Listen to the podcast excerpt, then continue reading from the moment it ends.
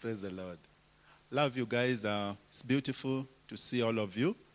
We don't take you guys coming for granted. Worship team, thank God for you. Thank God for you. Give them a clap again. You know, they keep reminding me of what God can make of our young people. That our children don't have to be so far from the Lord, they can always be brought near by the mercies of God. Amen? And uh, young people don't give up on Him. Keep pressing in, keep serving Him, keep living for Him all the time you have. Uh, greetings from the Lord Jesus. Do you receive them? Yeah. To be honest, honestly, msiseme hii mazoea. Every day the Lord has a way of just appearing to me before I come and giving me that smile that keeps me going. Amen? And uh, we had a chat with Joe, I think, was it yesterday, when we were sending out the messages and we needed a theme for this evening and we were waiting on the Lord. And uh, the Lord gave us a theme for this evening, which some of you are aware about. And if you are not aware about, we are about to share about it shortly. And um, I was just waiting on the Lord, fellowshipping and doing a few things here and there in ministry. And uh, when Joe called me and told me, Hey, I'm downstairs, come. The Lord just walked in and looked at me, and I picked a word from his mouth. And that is what I want to share this evening. Amen? It is always beautiful when a word is from Jesus. Uh, we also came, I came bearing gifts in form of a prophet and a beautiful wife. Uh, can they stand as accused?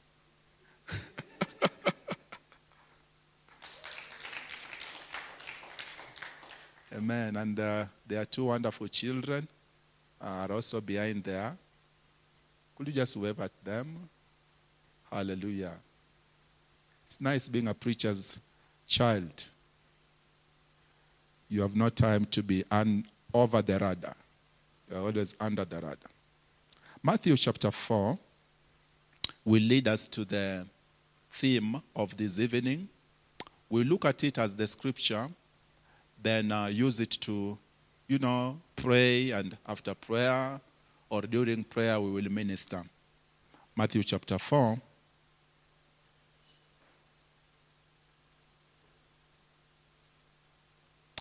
From verse 23 to 25. I will read. And they immediately left the sheep and their father. That is 20, yeah, 23, 22. Let's just go and follow him. 23. And Jesus went about all Galilee, teaching in their synagogue, synagogues, and preaching the gospel of the kingdom, and healing all manner of sickness and all manner of disease among the people. 24. And his fame went throughout all Syria, and they brought unto him all sick people that were taken with diverse diseases and torments, and those which were possessed with devils, and those which were lunatic, and those that had the palsy, and he healed them all.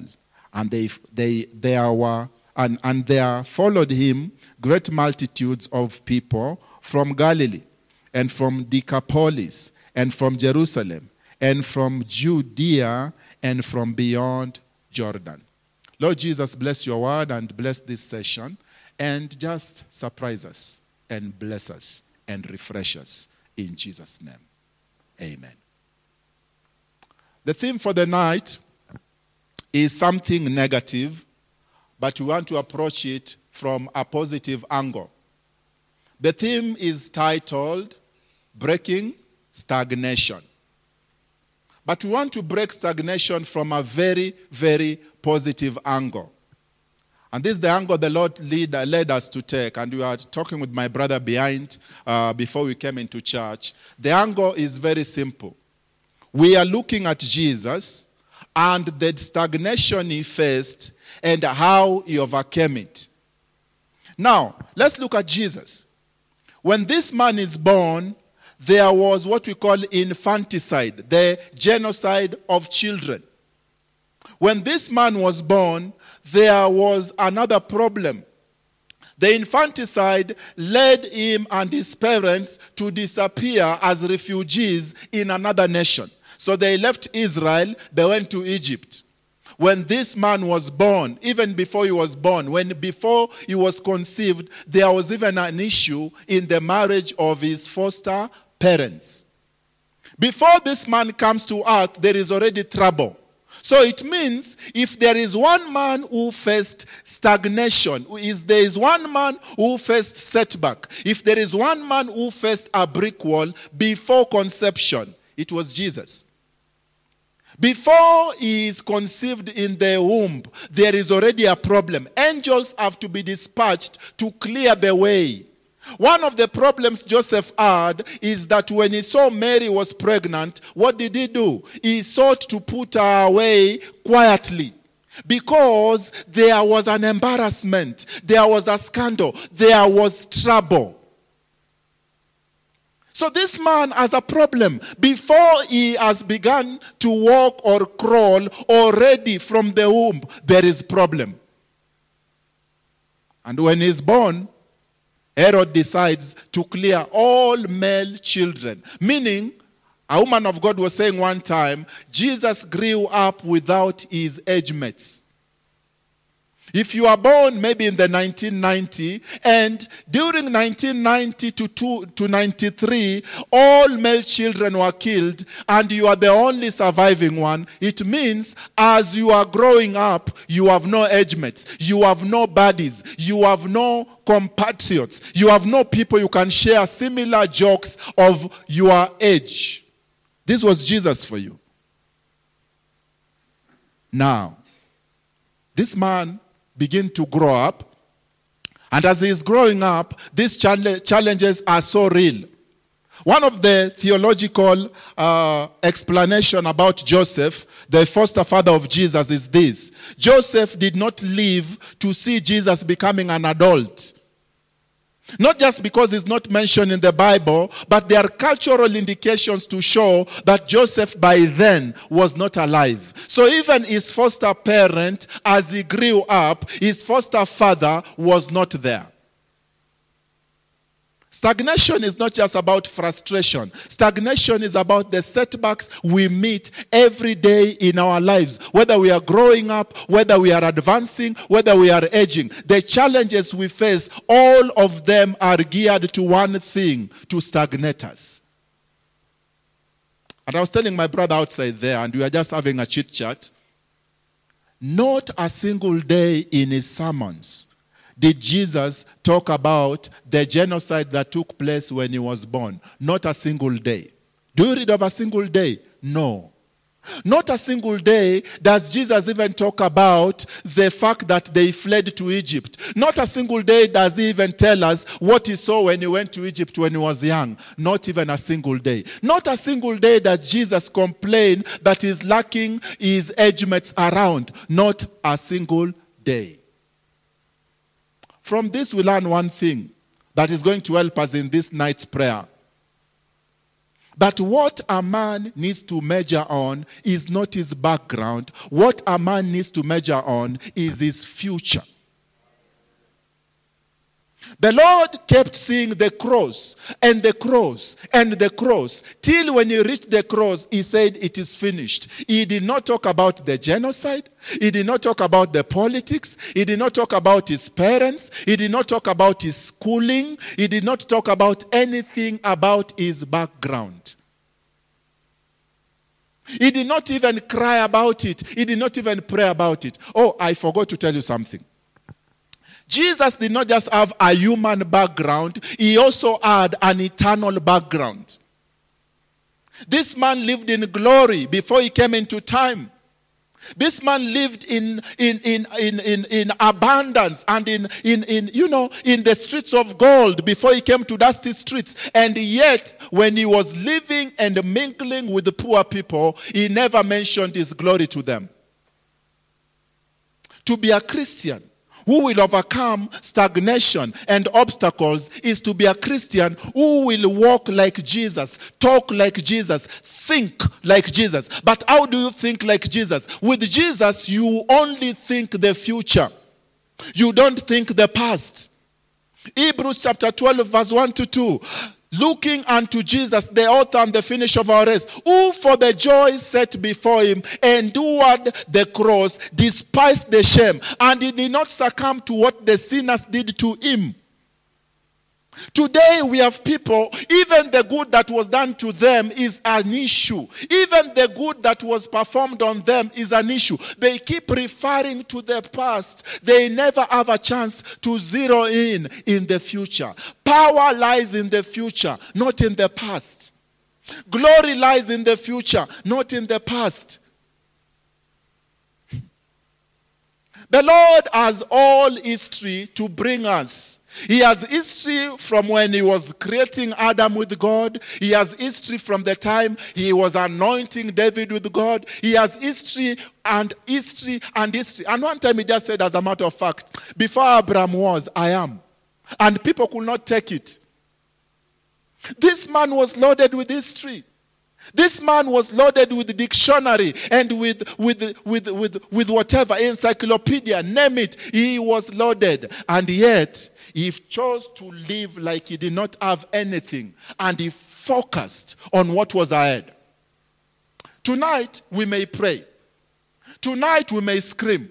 Tonight we may bind and lose. But my sister, my brother, if in your head and in your mind you have no future to pursue, you have no goal, you have no vision that is so clear, you may not overcome the stagnation. David is told by Samuel, Thus says the Lord, I anoint you to be king in Israel. And that was the end. No more prophecy. Samuel goes away. Even when David follows Samuel after that, when he was in so much trouble, the Bible does not record any additional prophecy. Why? When God speaks in the present, he goes and waits for you in the future. And it is your job now to walk. And if you refuse to walk, you have failed yourself, you have also failed God. The Lord does not sit there waiting with you. The Lord waits for you in the future and He expects you to walk by faith. Why does He expect you to walk by faith? So that indeed you can give Him all the absolute glory when finally He brings you to your end. So Samuel anoints David, then he takes a walk and he forgets about the boy. Even when the boy went to him to lodge, when Saul was chasing him, the Bible does not record any more prophecy or even prayer.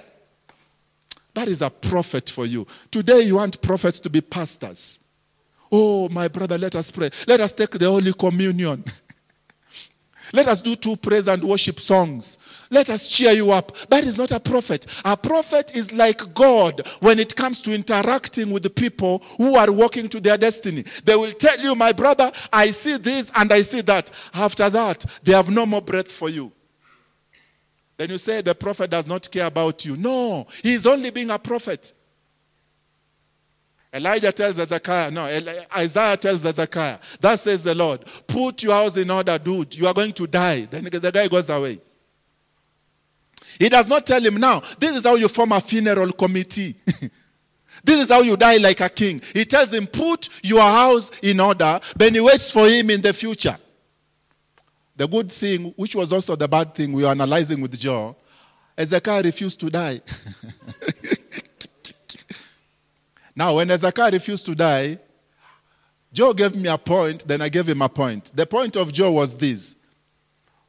Within those 15 years that he bargained aongezewe, men came from Babylon, the land of the north, as they were called, and they came and surveyed the temple. And Hezekiah was there, like the, the head of state, showing them every chamber. You know, even our gold, our gold, our gold, it is hidden here. And our silver, David did it here. Ah, and the guys are like, ah, they're just taking selfies, taking notes, taking notes. And ah, and what else? Our bronze, the one Solomon melted, it is hidden here. He showed them everything. They went with the maps back to their king. Exactly in the appointed time. They did not even struggle to get the gold. They went like experts. Walenda kama wachawi.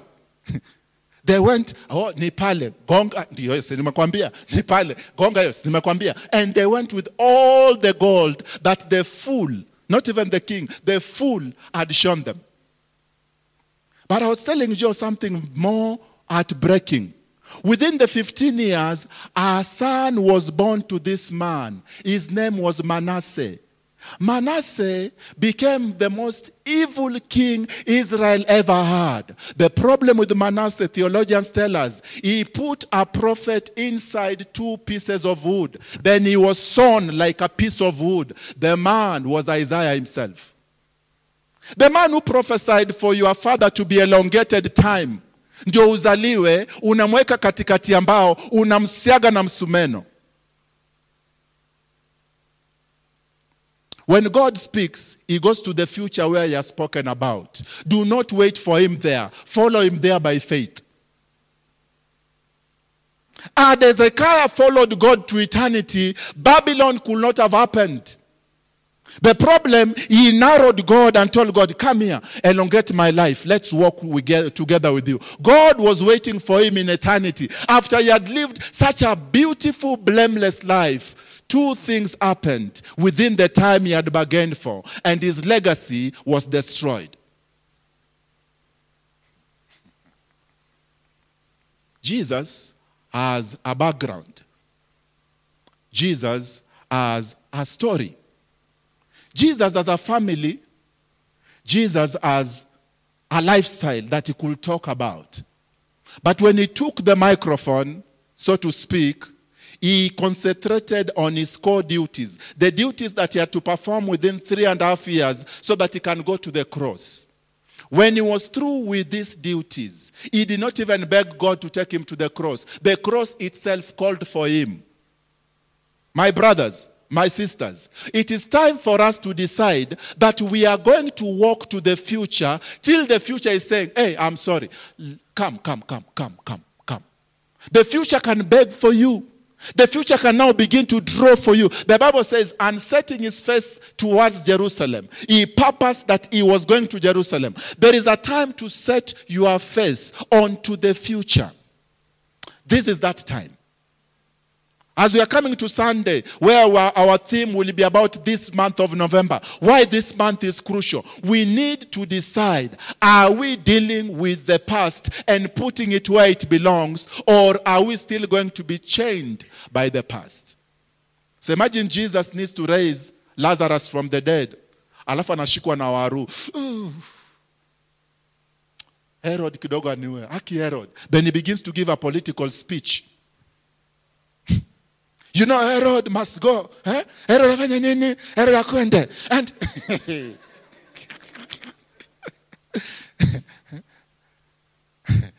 Bwana Yesu asifiwe. And today we have preachers who moved from preaching to politics just to settle a few grudges. They forgot the future is in ministry, not in the past of politics. Today we have people who are in stagnation because they were drawn from the angle of the future. They began dealing with the past. If Jesus wanted to settle scores with Herod, Lazarus could not be raised from the dead. The woman with the issue of blood could not have been healed. So let's get more practical. Nothing hinders a man like his mind. And nothing occupies a man's mind like his memories. We are all products of our memories. Much of what you dream as, at night is because of your memories. If the dreams are negative, before you go to the negative dreams, go to the negative memories that are bringing or triggering some of those dreams. Are you hearing me? Nothing hinders a man like his memories. The memory of the loved one you lost, the memory of the person who oppressed you, the memory of that thing that was spoken, nothing brings stagnation like memories. One day I went to an office. True story. I'm not lying. I went to an office at 10 a.m. Uh, not 10 a.m. God forgive me. 11:30. Actually 11:30. My hair was not so combed. It was an afro. My T-shirt was not ironed. It was rough.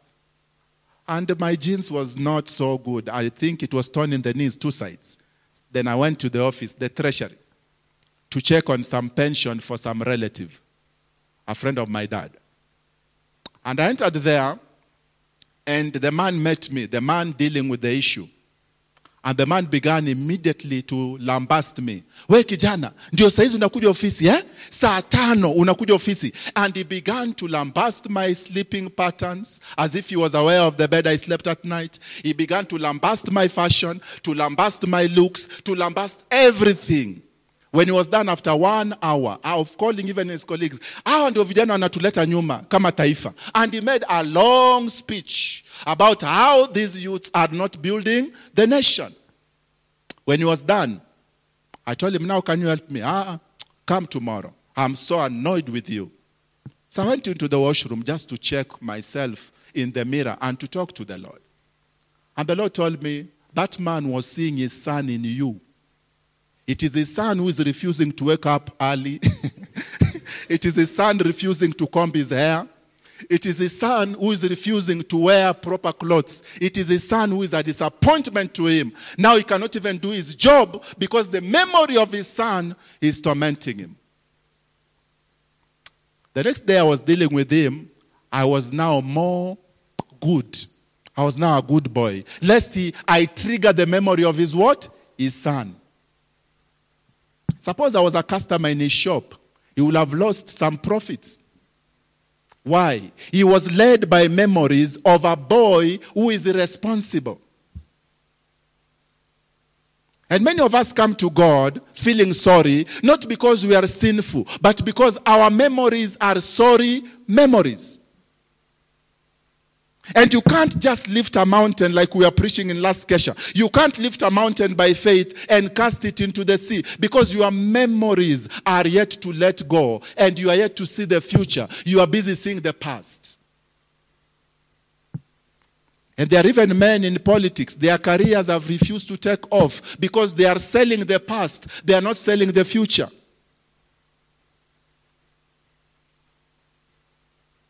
Many times we find nasty people in the matatu, we find nasty people in the shopping malls, we find nasty people even in church. Not because they are bad people, no. Their minds are just poorly kept. Their minds are not properly combed. So the teacher said, You are a bad girl. Are you still a girl, for God's sakes? Maybe the maid said, We mtoto ni mchoyo. Are you still a baby? Why do you carry what was that day? Something that is irrelevant for now. Jesus had memories and he had the right to access those memories, but he refused to use them. Let's now read Hebrews chapter 12. A powerful scripture as we prepare to go in a mode of prayer.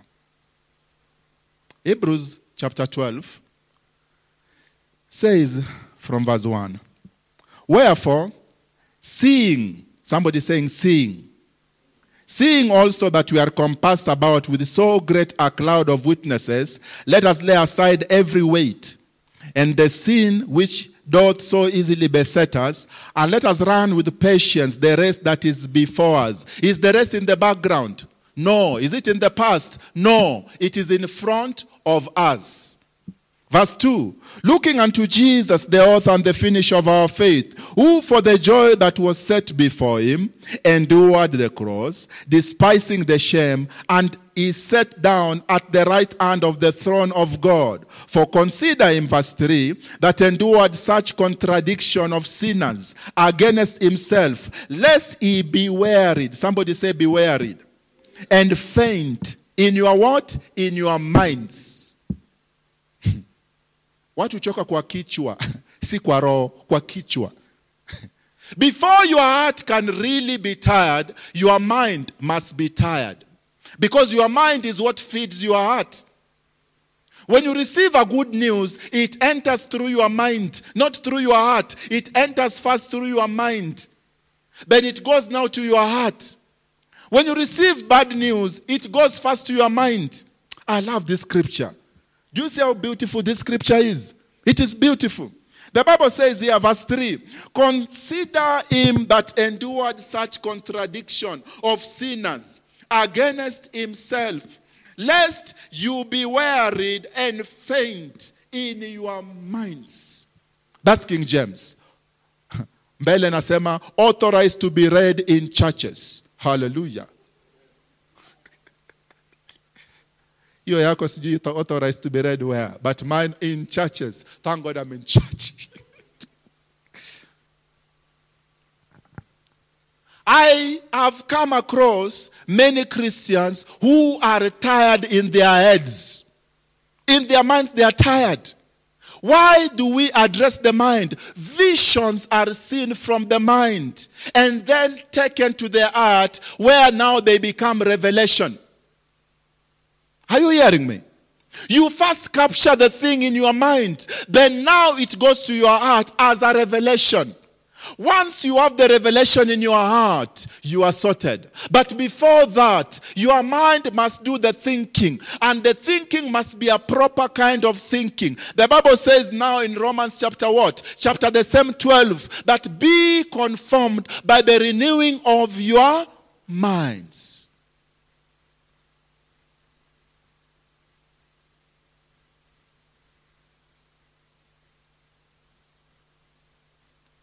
Why are people in stagnation? There is a mental issue, a thinking issue, a memory issue, a processing issue. We need to overcome it. We need to decide my future is greater than my past. My crown is greater than my cross. You need to decide it. My throne is greater than my birth stool. They used to give birth on, on two stools and they could sit on two different stools. You need to decide is it the birth stool you are going to carry or is it the throne you are going to carry? You need to decide it. Oh, Holy Ghost, I ask you, have mercy. Reveal the Lord Jesus to us. The Lord needs to be our example. He endured so much contradiction from sinners. These sinners decided whether he was to live or die. They decided whether he was to be born in Nazareth or not to be born in Nazareth. They, de- they decided whether he was to live in Egypt for some time or live within the borders of Israel. These sinners were there every day to rub salt on his face. Every day they questioned him. Every day they looked for a way for, for him to stumble. He did not give in to the discouragement. No stumbling block is greater than the stumbling block of the heart and of the mind. There's a man coming for a concert, I think on 11th, in uh, CITAM Karen, Israel Houghton, one of my great singers. And this guy, number one, he is conceived by two teenagers who are just having fun. The other problem with Israel Houghton, is conceived by two teenagers from different races.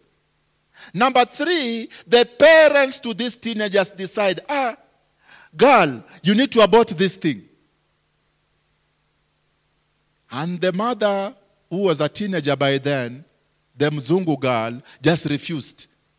And the boy is born into a contradiction of parents saying no, black and white saying no.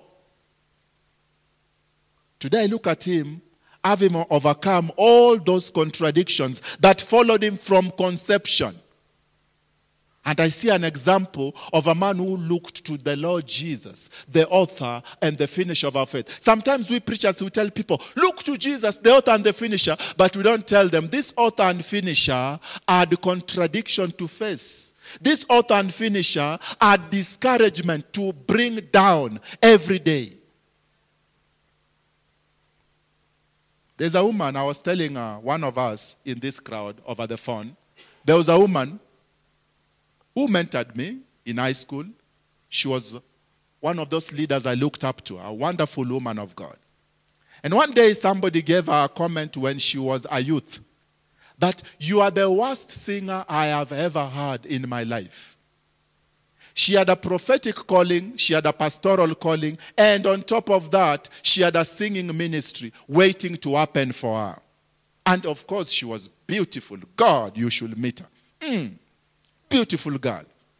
And all that promise of being a singer and being a minister prrr, tumble in one day. A man saying after church, You are the worst singer I have ever heard. Once in a while, I could go to a house and I could hear her singing. I could hear a woman who was to sing and even make a living out of singing. Listen to me, especially women. There will be words that can crush you. There will be words. There will be ideas that are thrown at you. Some of you love Donnie McClurkin. That guy was constantly raped by an uncle as he grew up, sodomized over and over, till he felt like I am worthless. Things can be said or done on you, but now it is your job to decide do I watch the future and walk towards this future, or do I remain being backstabbed by every imagination of the past? So the lady took her mantle of singing and dropped it down. That was in the early 80s. She's never picked it up. And now she thinks she will go before Jesus and say, Jesus, I'm sorry, but they were too mean. no.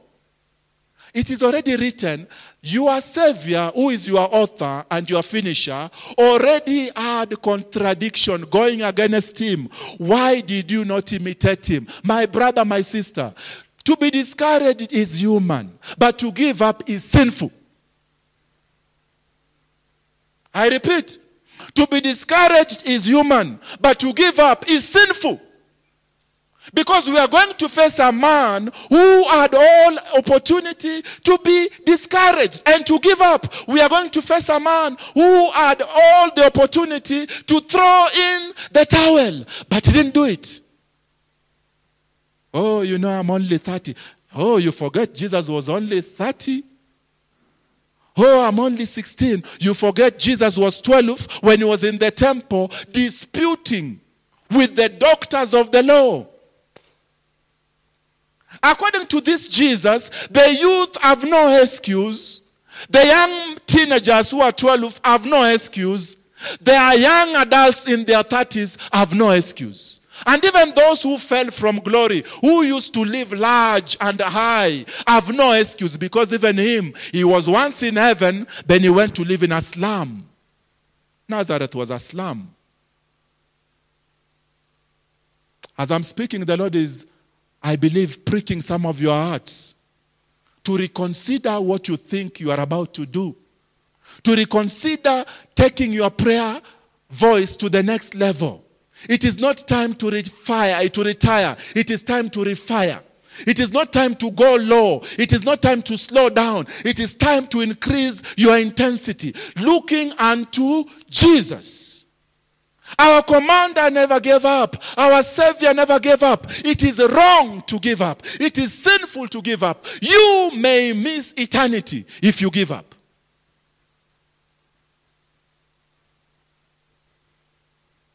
I have men who have I've known who have written books about how they were done this and done that. And one of the questions I've asked them so, when that was done and this was done, what happened to your future?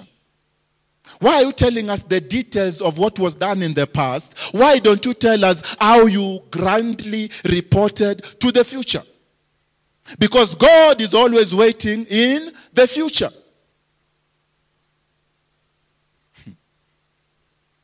This world is a mess. And it is mean. and it has no apologies. and it has no thank yous. Have you ever had a man, the world told him, For your service, sir, Oga, Igwe, we thank you. We thank you. Igwe, we thank you. This world will never give you a thank you. This world is mean. It was mean on Jesus. It was mean on the apostles. Especially the Bible says, those who seek to live righteously, they will be persecuted. Why? The world does not love when a man has an objective, when a man has a vision. So there are stagnations, there are obstacles. My question is this Will you see them or will you see the future? Let me show you something from Psalms that is so wonderful. My time good. Psalms 20, 20, That means uh, it is long since I read it. So 20, 20, 20, 25, verse 15. Somebody read for, for us. The mic is right next to Irene. Psalms 25, verse 15. Psalms 25, verse 15. Mine eyes are ever towards the Lord, for he shall pluck my feet out of the net. Turn thee unto me, and have mercy upon me, for I am desolate and afflicted. The troubles of my heart are enlarged. O bring thou me out of my distresses. Amen. Just that. According to the psalmist, his feet are already in a net. But this net is not an accidental net, it is a deliberate net set by his enemies. Then he has a job. What is his job? Not to remove his feet from the net, but to fix his eyes on the Lord. And as he's fixing his eyes on the Lord, the Lord, the Lord has promised to do something. He has promised to remove his feet. Your job is your eyes to be set on the Lord. The Lord's job is to go into the little details and to sort you out. But the problem, we are busy doing the details of sorting ourselves out and waiting on the Lord now to fix our eyes on our behalf. He will not do it. Sometimes, dear student, you have to decide, I want to go to school, and I, by there I want to pass. But school fees and uniform and scholarship, Lord, sort that one out as I go to this target. And you refuse to wait on anything. You refuse to stumble and to be discouraged by anything. You decide, I am going for this end result, and you go for it till your eyes have seen it, your feet will never enter into it.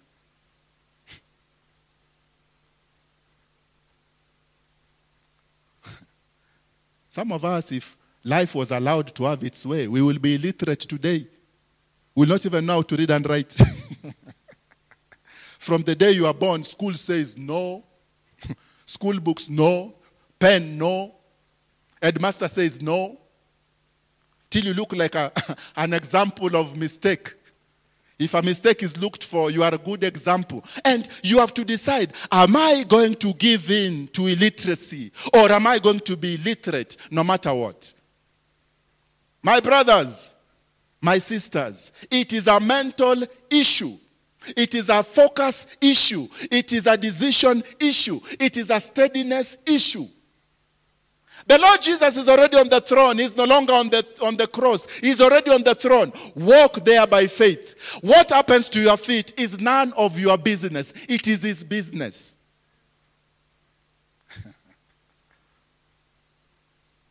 to overcome stagnation, my brother, you sometimes may not have to pray a lot of prayers. You just have to make a strong decision to make your focus to be a very steady focus. Lastly, before we pray, before my brother comes to lead us in prayer.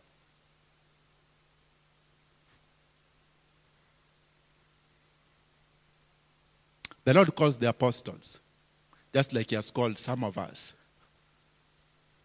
And He tells them, Follow me. Don't even trust me, follow me. Don't even worship me, follow me. Some had wives, some had children, just like some of you. Some had debts. Some had issues at their workplace, like Matthew was employed. Some had a history, like one of them was called Judas the Zealot. A zealot was a mungiki of those days. a zealot was the Mau Mau of those days. These were, these were freedom fighters. So some had freedom fighting, political, extremist issue to deal with, terrorism charges to deal with. Have you read your Bible, guys? and some, like Matthew, was a good civil servant, like my brother used to be one. Very good civil servant. With three loans. You call it emergency, Take the mic. We are dealing with the past now. It's just reminding me that I'm, a, I'm an honorable retired civil servant. And in the civil servant, we used to have three loans normal loan, emergency, and education loan. and it's almost a must in the civil servant. you have to have all of them. God. One day when I grow up, I don't want to be a civil servant.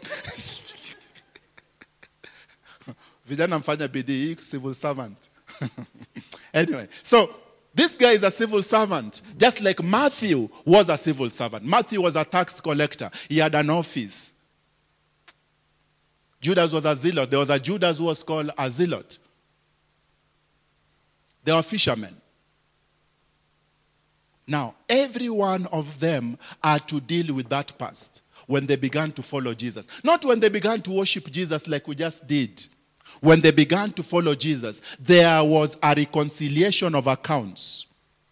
So remember, a day came, Jesus is walking on the ship, on the water, and coming towards the disciples. And what did they do? They screamed out of fear, led by my brother called Peter. Why?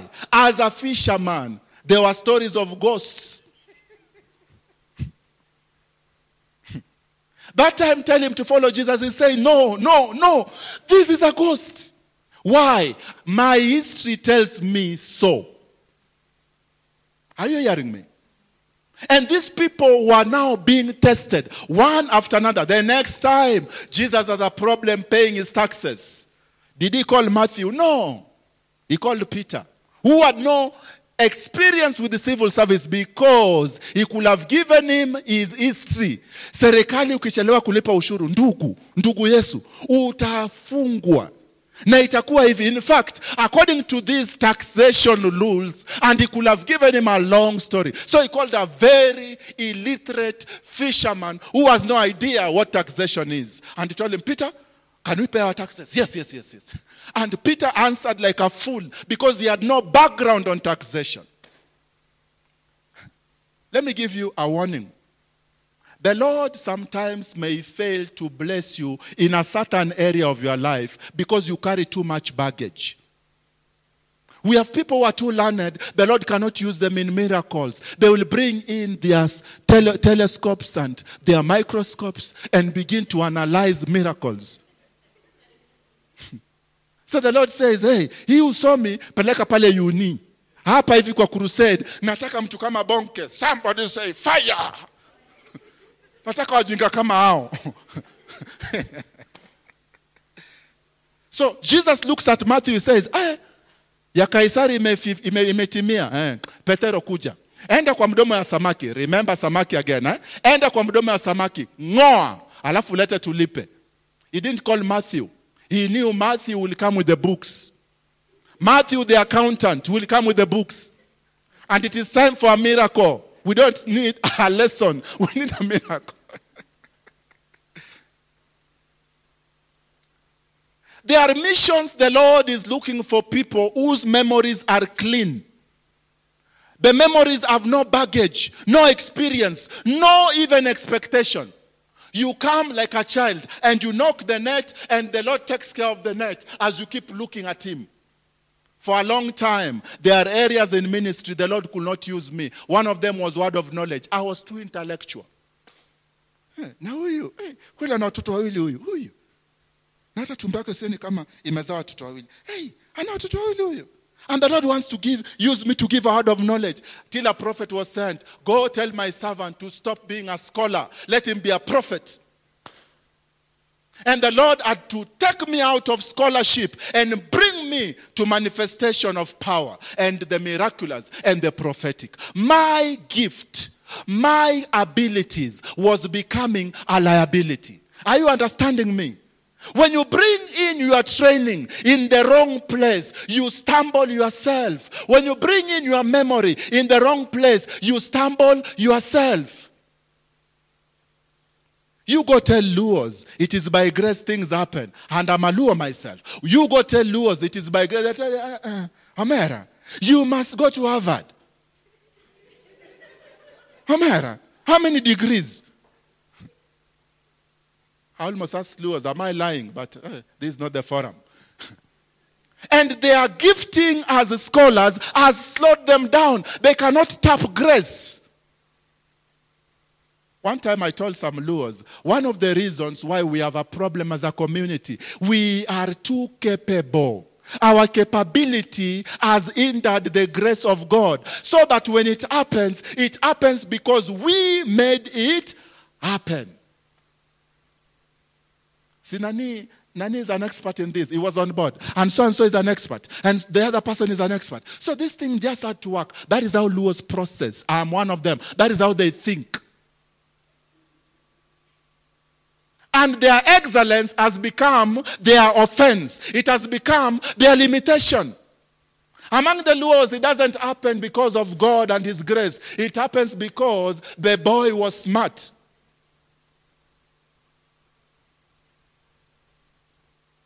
Jesus looks at his apostles, and we are given their profile, their brief biodata, and we are reminded so and so used to be a fisherman.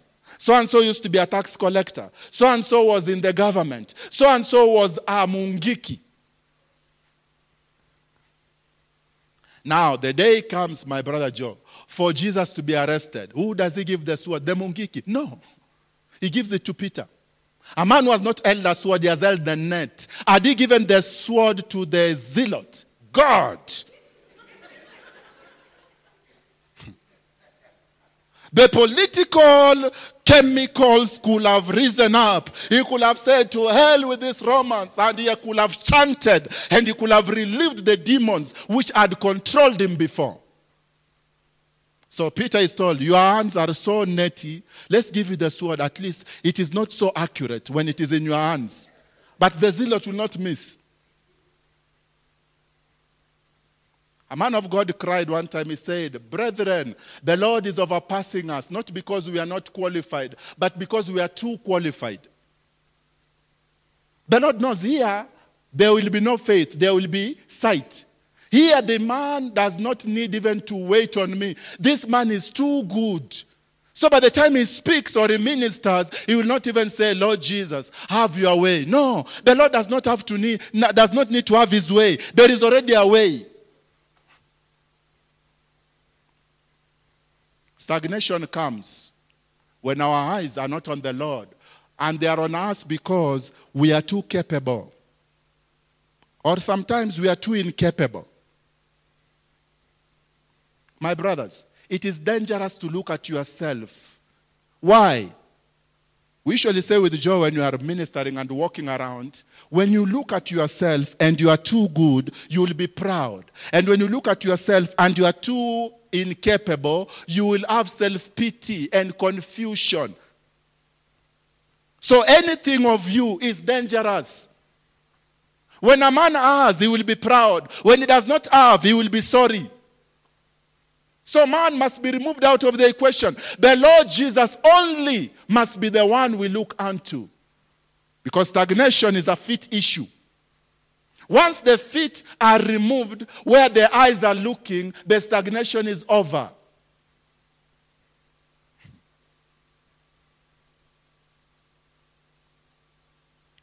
Finally, Jesus calls a final apostle for a final job. Now, listen to me. Peter grew up in Israel, Paul grew up in Turkey. Tarsus is modern day Turkey.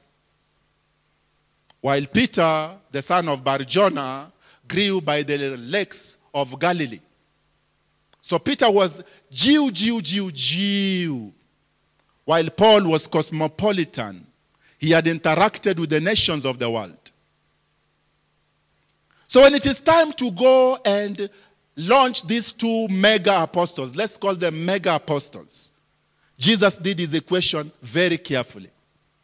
Naturally, because Paul was the learned one, he was supposed naturally to go among the what? The Sanhedrin in Jerusalem and do his thing.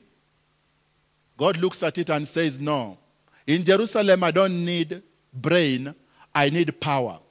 So, Peter, you don't have brains, you have power. Stay in Jerusalem.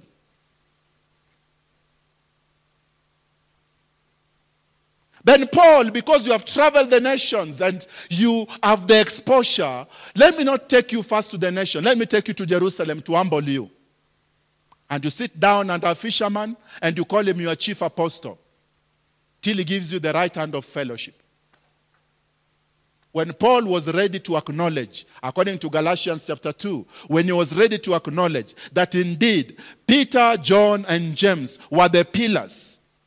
These are apostles who formerly were illiterate, formerly they were fishermen. They were the chief apostles. When he was ready to bow, they gave him the right hand of fellowship. Soon, international doors opened for him. However, Paul did not go to the nations as a Jew. He went as an apostle. Peter had a problem just being apostle, apostle pure. He was apostle partly and a Jew partly. No wonder when it was time for him to go to the nations, he had a problem. God gave him a test in Acts chapter 10. God told him, Hey, Peter, kill and eat. He said, No, from my birth. Remember the past again. From my birth. I've never tested this nonsense. God called him, What I have called holy and purified, don't call like that. The, the man of God refused. And there in chapter 10, his ministry for the nations was put to an end. In chapter 13, Paul is launched with Barnabas to go to the nations. What hindered Peter from going to the nations was not lack of power or theology, it was lack of having a right mental picture. He was seeing his background and not seeing the future. The future was the church was now expanding to the nations. If you want God to use you, if you want God to bless you, don't rush to ask Him for things. Ask to rush to ask Him for sight.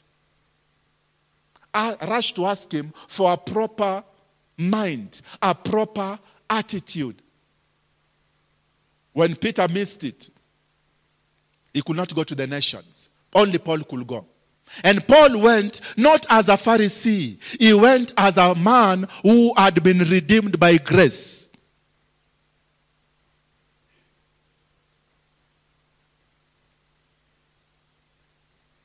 There are people in this place. Yes, you need the breakthrough. But the people among you, among where the breakthrough will be found, are not your class. And you know it and you feel it, and you are wondering why the Lord is not blessing you. Yet, that attitude is the problem.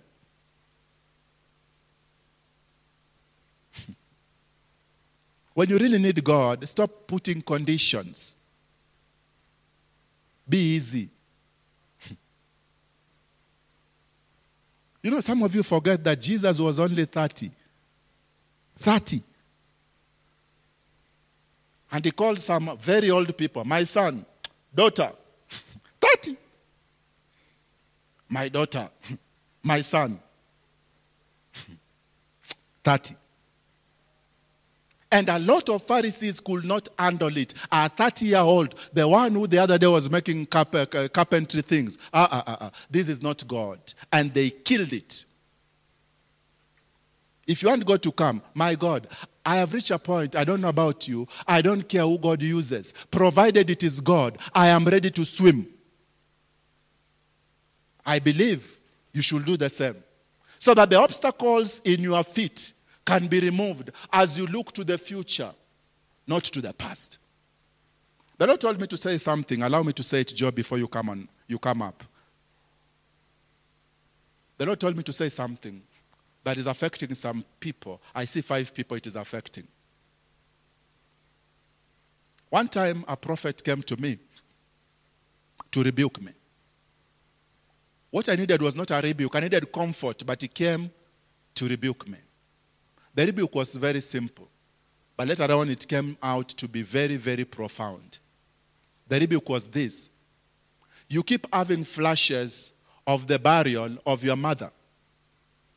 And when these flashes occur, you feel a certain sadness and a certain pain. And he told me the Lord is not happy because you are allowing it. And some of you, you have buried loved ones. And once in a while, it comes in your dreams or in your sleep or in your conversations. And it affects your decisions. The Lord is speaking to you also. that is a stumbling block. It is bringing stagnation. Overcome it. The grace is there to overcome it.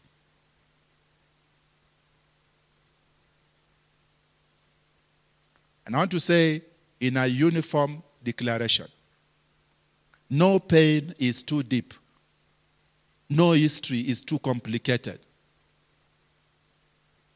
no past is too intertwined to hinder you from getting, to your future.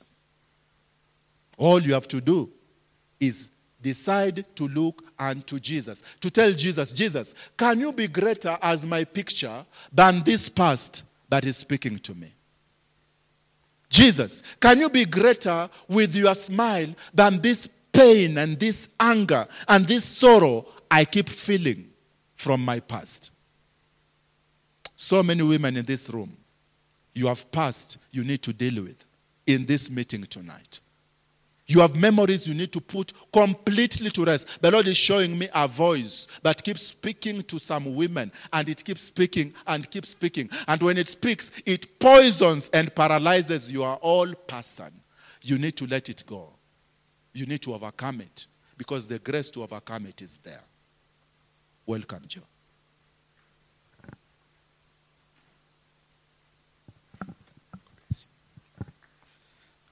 Makofi kwa my brother, the apostle of God. Praise the Lord. He's reminded me, he's taken me back many years when I retired in 1996 as a civil servant. Uh, uh, people keep on telling people I'm a retired civil servant. They're like, How and you're young? It's because I went there and I discovered this is not my place. And uh, I thank God I took a daring step of faith and resigned. And my brother, my boss then was called Mr. Njunge, and called me back and said, Young man, I can see you're not a wise man. I'll help you by doing what is called early retirement. Now the government is very generous. I don't know. I don't understand when people say the government is not generous. The government is very generous to me. It pays me a retirement packet of 5,000 shillings every month.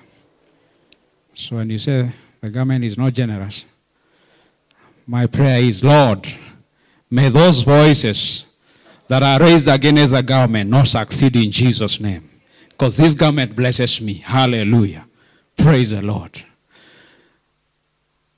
My brother has said many things. I'm not here to really teach, I'm here to help us pray. And uh, that's what I want us to do. But allow me five, ten minutes of just putting some things to perspective to build up what my brother has said. Ephesians chapter 6 and verse 17 says, Take the helmet of salvation and the sword of the Spirit, which is the word of God. Take the helmet of salvation and the sword of the Spirit, which is the word of God. The sword of the Spirit is the word of God. Praise the Lord. The sword of the Spirit is the word of God. Every time we go to pray, we are supposed to go to pray with the sword of the Spirit, which is the word of God.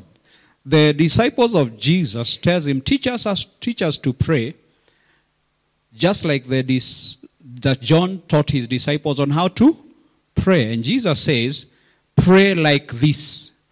In other words, Jesus gives them a guidelines on how to pray and tell them, pray like this. And that, that's why you find the Bible says, when you pray, do not pray ami, amiss. Why? Because there is a certain pattern in prayer. And Jesus goes and gives them a pattern. And that's why the book of James, I believe chapter 5 verse 17 says that the prayer of a righteous man, man availeth much. It's both powerful and effe- effective. Today we want to make a powerful prayer that is, uh, we want to make a prayer that is both powerful and effective. That's what we are here to do.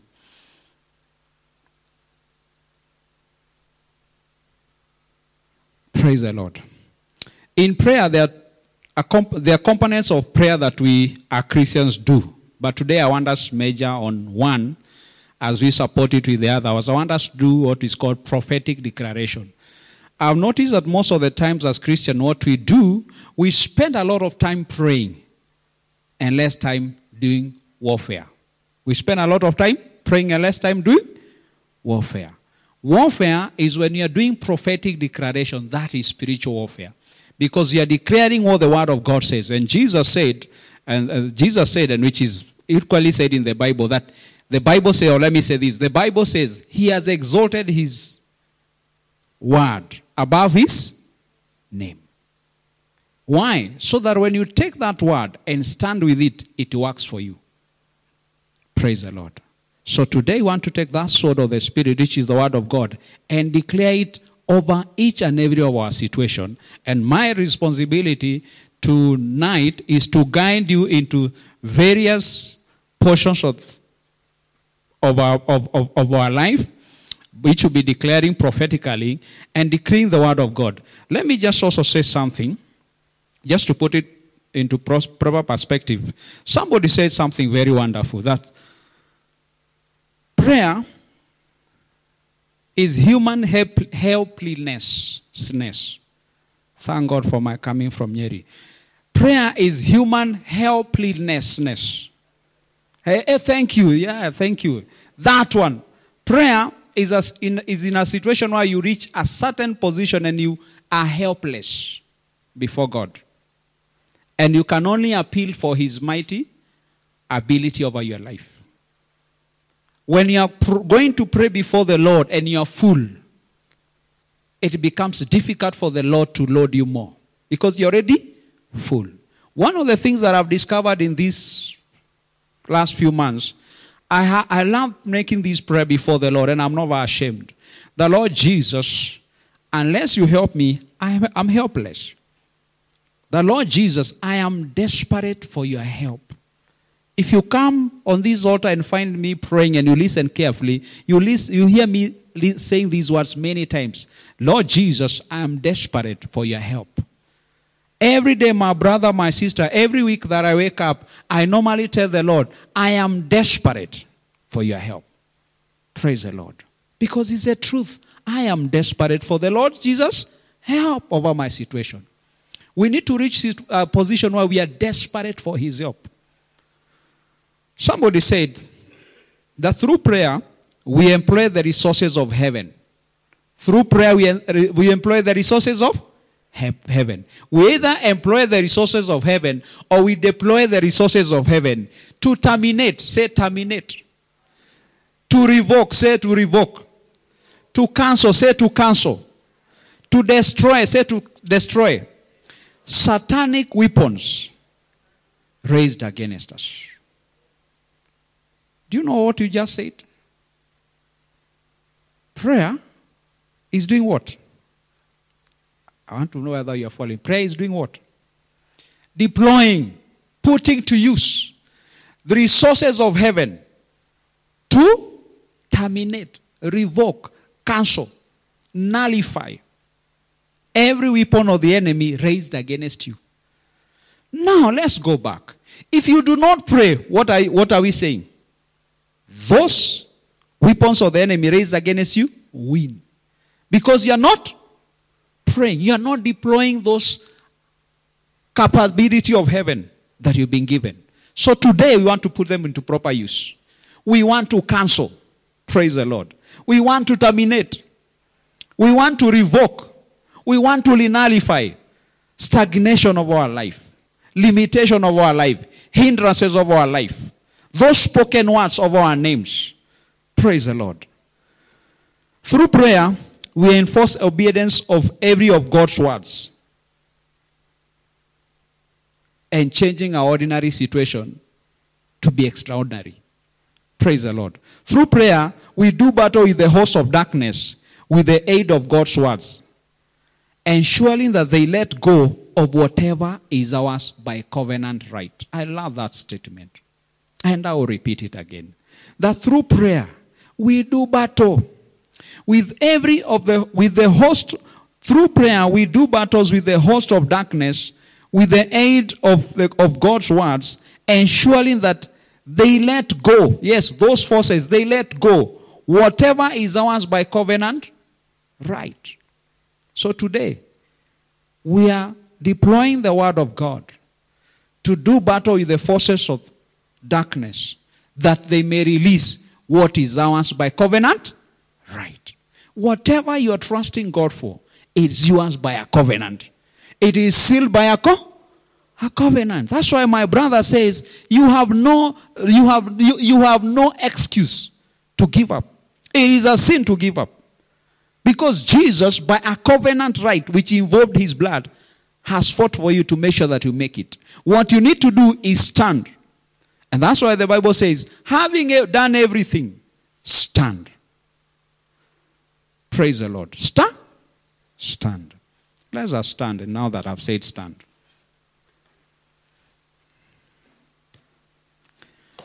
And Lord Jesus, as a servant of God, I pray, Lord, strengthen my brothers and sisters that are struggling with sleep because we are going to a spiritual warfare, that they may stand in this hour to pray. In Jesus' name. I have prayed that prayer because two of them I've seen were already going down. And I cannot allow that to happen in my hour of watch. This is my hour of watch and is your hour of watch. We are going to do spiritual warfare so that it may be well. Years to come, months to come, tomorrow. Praise the Lord. Do you know what, what, what the, one of the things that I encourages me to fight and keep on going and keep on going and keep on going is because when I stand and I conquer, a generation, a people, a group of people follows me successful. When you give up, you know, every one of us is a destiny helper to somebody. When you give up, it means you let down a group of pe- people. When I'm discouraged, my brother, uh, my brother, when I'm discouraged, uh, give me high five like this. When I'm discouraged, I normally tell myself, my brother, you have to wake up because I'm a destiny helper to many people. When the devil